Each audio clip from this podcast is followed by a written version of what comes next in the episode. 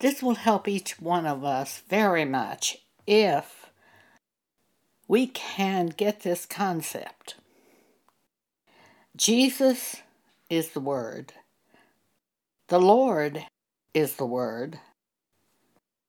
And the Word was with God from the beginning, but came to earth in the form of a man named Jesus. Then he went back to heaven, and he is the Word, sitting in heaven right now, interceding for us. And his Spirit, the Holy Spirit, is the Spirit of Jesus, and he reminds us of the things that God has said to us. So we have enormous weapons in going forward as Christians. Let's go into this subject of the Lord being the Word and Jesus being the Word and see how much this helps us in understanding scriptures in the Bible. We're going to take a very familiar psalm, Psalm 23, verse 1. The Lord is my shepherd, I shall not want. What does that really mean? The Lord is my shepherd. The Lord is the Word of God. The Word of God is my shepherd. As I follow the Word of God, He will move me from one place to another to my benefit.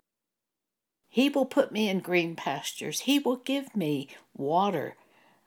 I will not have any need. I will not have any lack. Now you may say, but I'm a Christian and I have lack. Well, you may have not completely learned how to follow God. Because when you follow God, he is going to put you in the exact place that you should be living and the exact time that you should be living there, and it will lead you to green pastures and still waters. You may be in a job that's terrible. You may be in a job where there's constant turmoil. You may have put yourself in that job by your own way of thinking. We're going to see if we can get some freedom for you. Let's look again at this and, let, and learn this concept. The Lord is my shepherd, I shall not want. The Word of God is my shepherd. That Word that God has given me by His Spirit is my shepherd. I shall not want. Now, this is a really tremendous thing because when you understand following God and you understand the Spirit of God who guides you into all truth, teaches you all things, reminds you of everything Jesus has said, and shows you things to come, you have a tremendous arsenal in going forward in this life. I'm quoting from John chapter 14, verse 26 and John chapter 16, verse 14. For those are four things the Holy Spirit does for us. In John chapter 14, verse 26, Jesus said, When He, the Spirit of truth, is come, He will teach you all things. All things. He will teach you all things, secular and spiritual. It also says he will remind you of everything that Jesus has said. He will remind you of scriptures. He will remind you of concepts. These are so important to us. I owned a small business in Dallas, Texas in 1975 at the time I was born again. I learned these concepts of following God. And I ran my business by these concepts. When I went out to the reservations in New Mexico to buy Indian artwork, I prayed before I went out to buy the artwork, asking God to have the Indians make the artwork for me before I got there. When I got to the reservations, I had prayed that God would show me which items to buy. He guides us into all truth. Guides us into all truth about all things. He teaches us all things. I depended on him to teach me, to show me which items were worth buying, which items were priced correctly. I ran my business by these principles of God. In the years I had my business, I never had an item that didn't sell, and I never put an item on sale. Every time I brought back jewelry from the reservations, or pottery, or rugs, or whatever it was I was buying, every time it sold, and it sold immediately.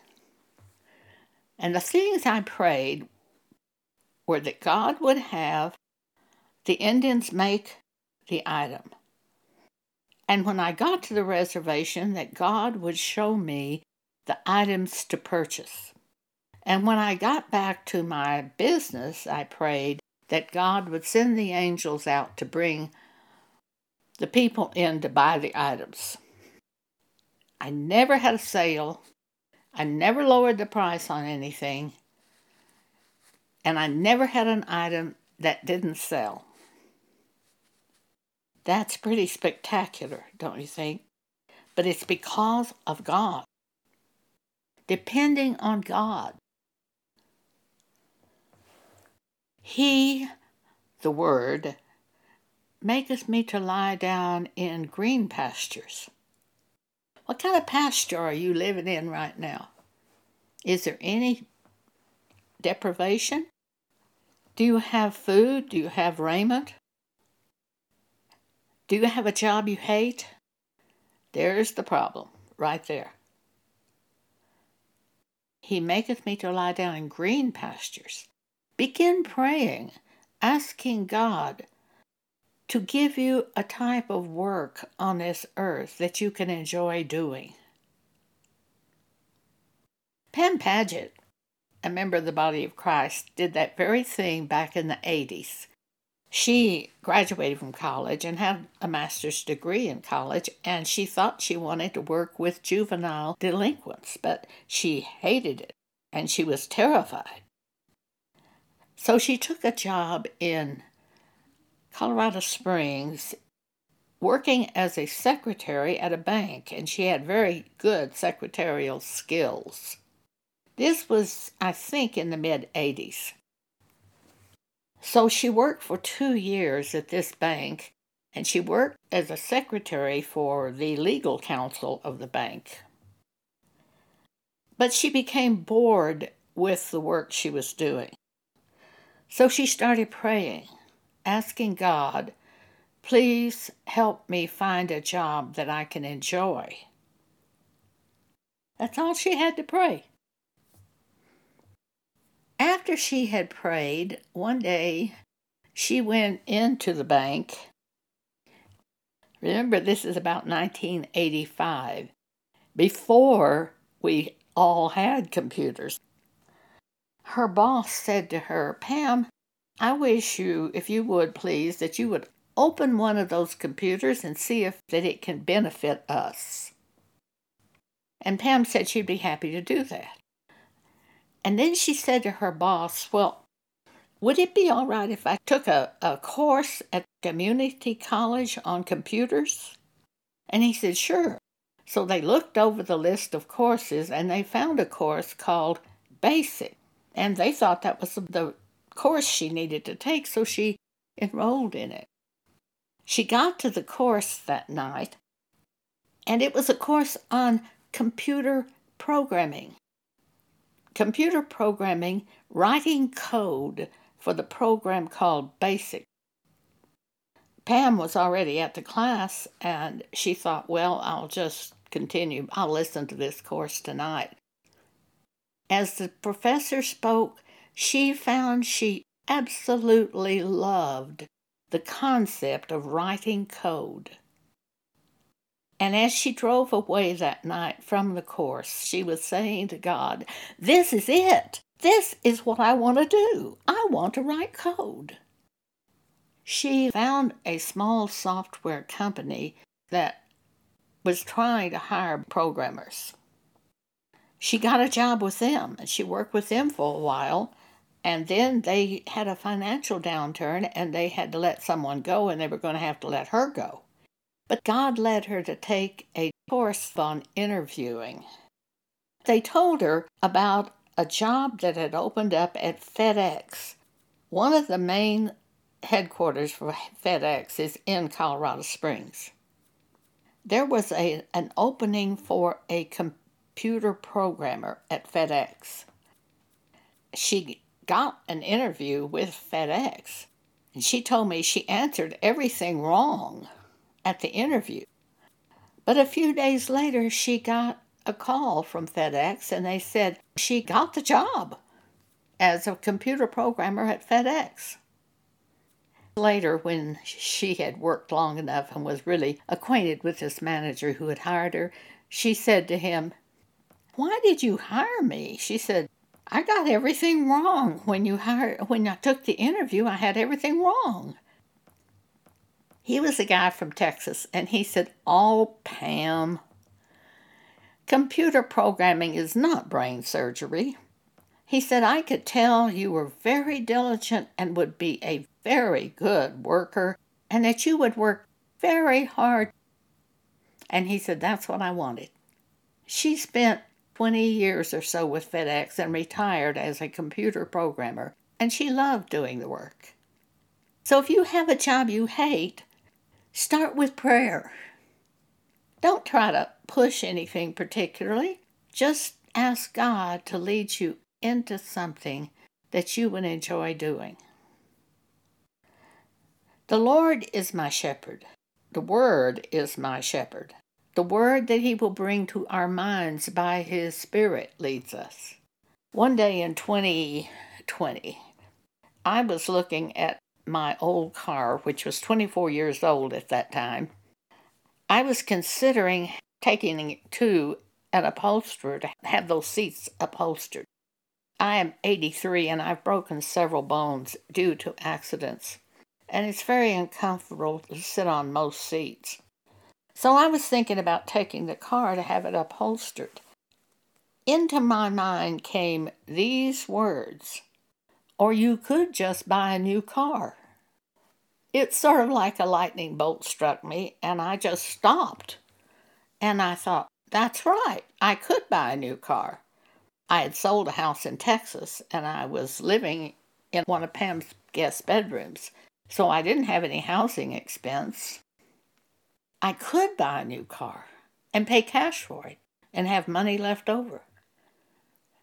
And that same night, I had a dream that I bought a new car. At that point, I told Pam about what had happened, that I'd heard this, or you could just buy a new car, which I knew was from the Holy Spirit. You learn what is from the Holy Spirit. You learn these things because the Holy Spirit doesn't drive you to do things, He leads you.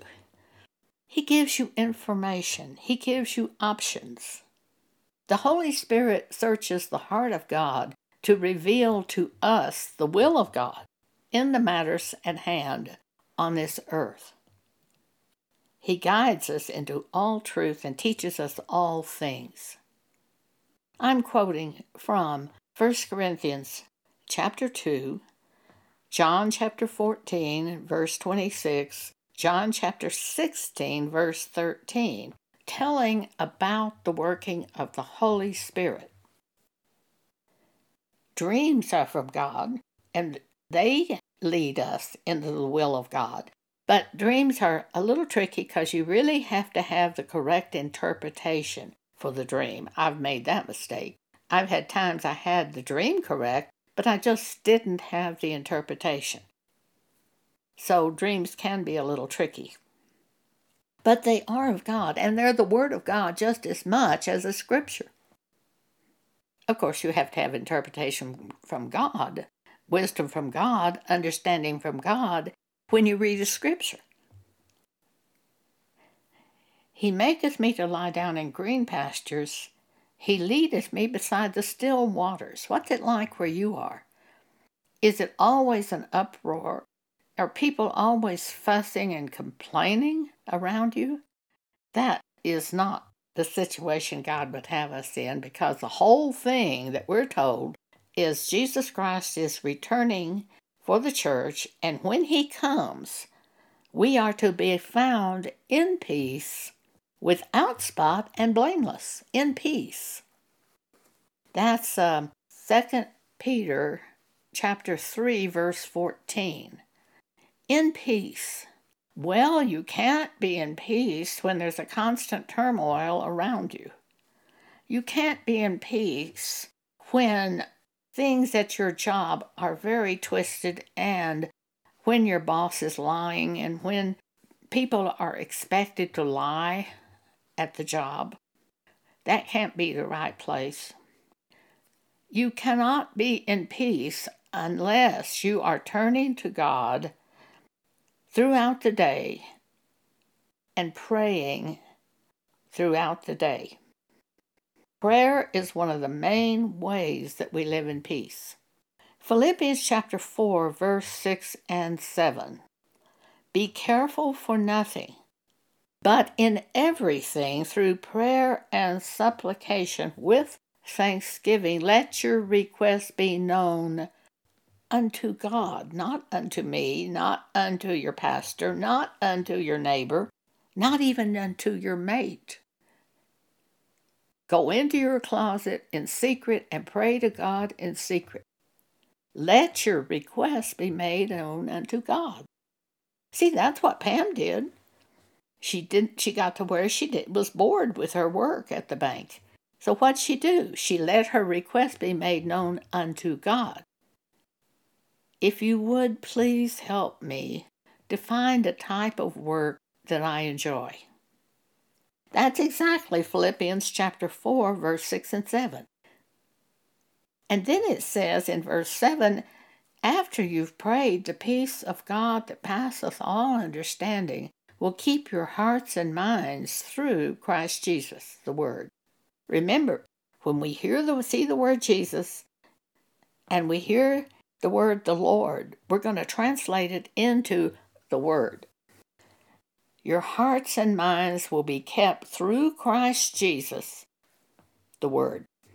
So God brings you a word to your mind to settle you down. I've had that happen so many times where I would pray, I was disturbed over something, and I would pray because it troubled me and God would bring me a word. And then I had joy. I wasn't troubled. I had joy. This is the joy of the Lord, the joy of the Word. And that's our strength as Christians, is going to God in prayer and, uh, and waiting upon Him until He clears the matter up. I have so many examples on this. I can't even begin to cover the examples, but I will give you one or two. Every year, a friend of mine sends me a birthday card, and she usually puts a note in it telling what she is doing. One year, she sent me a birthday card, and she told me she'd just been to her grandson's wedding, and she told me what she and her daughter had planned. And she told me the things that she and her husband and her daughter and her grandchildren were planning for Thanksgiving and Christmas. And I heard from the Holy Spirit, Ye are dead, and your life is hid in Christ. And I said, That's right. I'm dead, and my life is hid. They can't see my life. But I have a life. It's just they can't see it because I don't have a husband. I don't have a daughter. I don't have a granddaughter. I don't have any plans for Christmas. It looks like I have nothing, but I have everything because I have a life in Christ Jesus, the Word. The Holy Spirit in that situation brought to me Colossians chapter 3 Ye are dead, and your life is hid in Christ. And when Christ appears, your life will appear with him. If you will turn to Colossians 3, you'll see that. The verse the Holy Spirit reminded me of was verse 3. Now, he didn't say to me, verse 3, he brought to my mind, For ye are dead, and your life is hid with Christ in God. Now, suppose the Holy Spirit hadn't brought that to my mind at the time I was reading about this woman and her husband and her daughter and her granddaughter, grandson, and all of the things they had planned for the holidays when I had nothing. I had nothing. I had none of those things. But what God says to me through the Holy Spirit is, Ye are dead, and your life is hid with Christ in God. And I'm saying joyfully, That's right. I stop reading my friend's note and I'm thinking on what God has just brought to my mind by the Holy Spirit, who is the Comforter. I think I would have been a little bit downcast after reading my friend's note about all of her activities. I think I might have been pulled down a little emotionally if the Holy Spirit hadn't told me this. But because of what He told me, I was excited and joyful. This is the way the Holy Spirit works. This is the way God leads us something rather humorous uh, happened in January. It doesn't sound like humorous when I start the story, but it really is. This happened during all the trouble Mr. Trump was having, and they took away his Twitter account. I was just, all of a second, I panicked and I said, Oh, I hope they don't take away my Twitter account. And the Holy Spirit said to me, You don't have a Twitter account. And I said, Oh, that's right. now, I'm an extremely stable person, but we all have those strange moments of panic when we think something and all of a sudden the Holy Spirit tells us, You don't have a Twitter account. Oh, that's right. Well, the next day, I couldn't quit thinking about this subject of Twitter. I finally came to the point of thinking, well, maybe I should get a Twitter account. And I said to God, Should I get a Twitter account? Now, how does God lead us? When we're following the Word of God, when we are following God, how does He lead us? He can lead us through a scripture that's called to our mind. He can lead us through a dream. He can lead us by joyfulness, by excitement especially confirmed by the Word of God. God's yoke is easy, His burden is light. So I said to Pam Paget, Pam, would you look and find out how we go about getting a Twitter account? Pam was reminded of a dream that I'd had a few days ago, before this. And finally, I was reminded of that dream. In the dream, there were starving kittens. They were outside my door. They were on my porch just waiting. There were about 24 newly born kittens. There were kittens of six months old. There were kittens fully grown. And there were some very vicious cats that had killed one kitten. And the kitten was hanging out of the mouth of this one older cat, and it was dead. The cat had it, the stomach of the kitten, and the head of the kitten was hanging off one side of the mouth, and the rear end of the kitten off the other. This cat had killed this kitten. The kitten was about six to eight weeks old. This cat had killed the kitten and was going to eat it. Well, I was so upset by this dream, and in this dream I thought, I've got to do something to get these vicious cats that are killing these kittens and harming the kittens. I've got to do something to help these kittens and to get these vicious cats away from them. But I don't know what to do. I woke up and I absolutely did not want to think about this dream. Not at all. I didn't know what to do. I was pretty sure it pertained to the church, but I did not know what to do. Well, after going through this Twitter thing, I could see that that was God. That was God confirming to me go ahead and open this Twitter account. Some of you have seen the Twitter account and you know it's pure Word of God and scriptures. We have been astounded at the number of people that have responded and have looked at the Twitter account. We've had hundreds of people in two days' time look at the biblical things on the Twitter account, and I don't do secular things. The biblical things, the problems of this life, and going to the Bible and solving those problems by the Bible. It's just incredible. In two days, we've had hundreds of people already read that, those scriptures, go to that account. Well, see how God led me. He gave me a dream first, and I didn't want to look at the dream, it scared me. And then this incredible thing about Donald Trump losing his Twitter account and me saying, Oh, I hope I don't lose my Twitter account, and the Holy Spirit saying, You don't have a Twitter account, and me saying, Oh, yeah. So I calmed down on that. But then I couldn't forget the subject of Twitter. And I began praying, Do you want me to get a Twitter account? I'd never even seen what a Twitter was. I've heard of them, but I'd never actually seen what Twitter is. God leads us that way. His yoke is easy, his burden is light.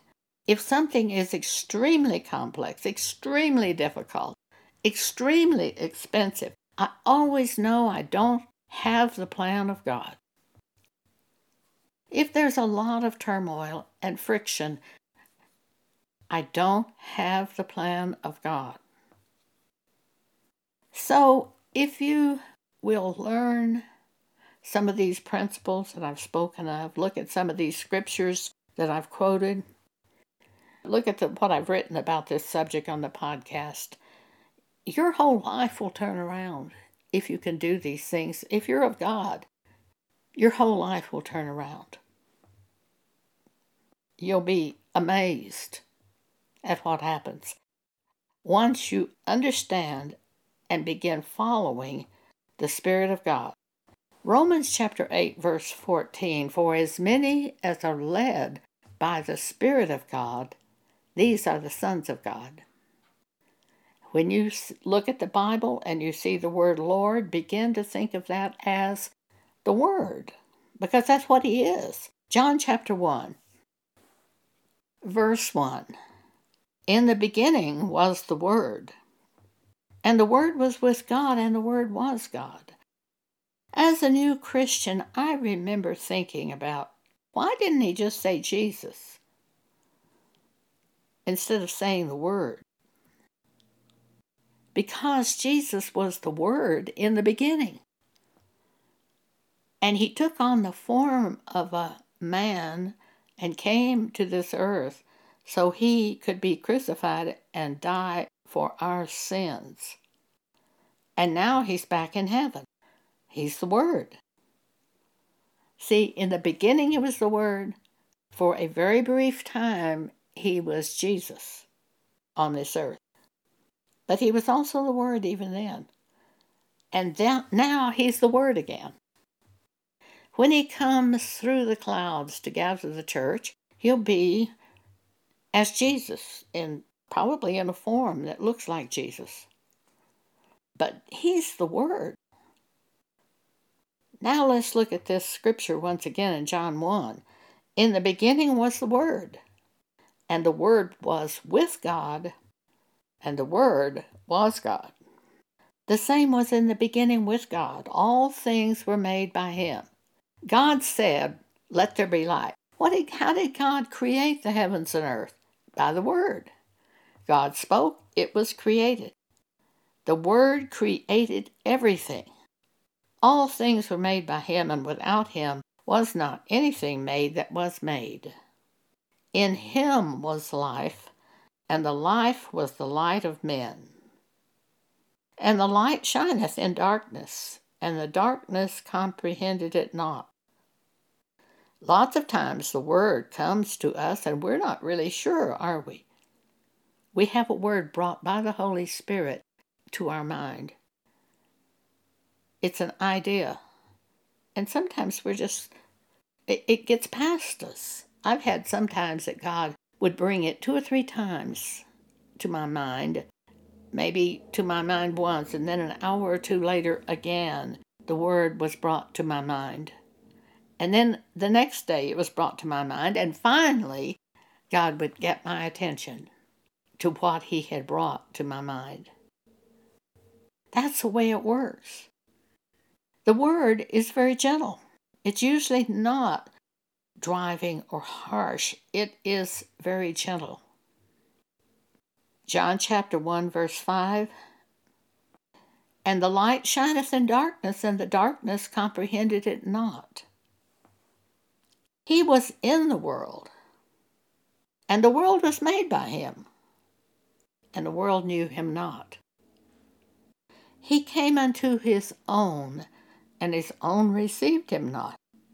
Verse 12 But as many as received him, the word, to them gave he power to become the sons of God, even to them that believe on his name, the word. Those who believe the word are born again. Oh, I saw that happen with my mother. My parents didn't go to any church at all, and we didn't even have a Bible in the house. I was born again when I was about 37, 38. I went to visit my mother at that time. I opened the cabinet in her kitchen, and there were a bunch of zodiac mugs horoscope mugs that I had given to her before I was born again. I began filling a garbage bag with those mugs. My mother was watching me. I didn't say a word. She said, What are you doing? Oh, no, no, I want to keep those. You gave those to me. I want to keep those. I didn't look at her. I didn't say a word. I just kept filling the garbage bag with the Zodiac mugs. I took them out to the alley where the dumpster is. I broke the mugs so no one else could use them and I threw them in the garbage. When I got back into her house, I went to my bedroom, got a Bible, came back and opened it to Deuteronomy 18 and read the following words to my mother starting at verse 9. Now, one thing I should tell you before I read this to you my mother had always loved horoscopes. Even when I was a little child, we would go to the drugstore and she would buy the monthly horoscope magazine. And almost daily, she would read my horoscope to me when I was in elementary school. Now I'm born again, but my mother's not born again. So I have broken the mugs. I come back into the house. I don't say one word to her. I go to the bedroom. I get my Bible. I open it to Deuteronomy 18. I begin reading aloud to her, starting at verse 9. When thou art come into the land which the Lord thy God giveth thee, thou shalt not learn to do after the abomination of those nations.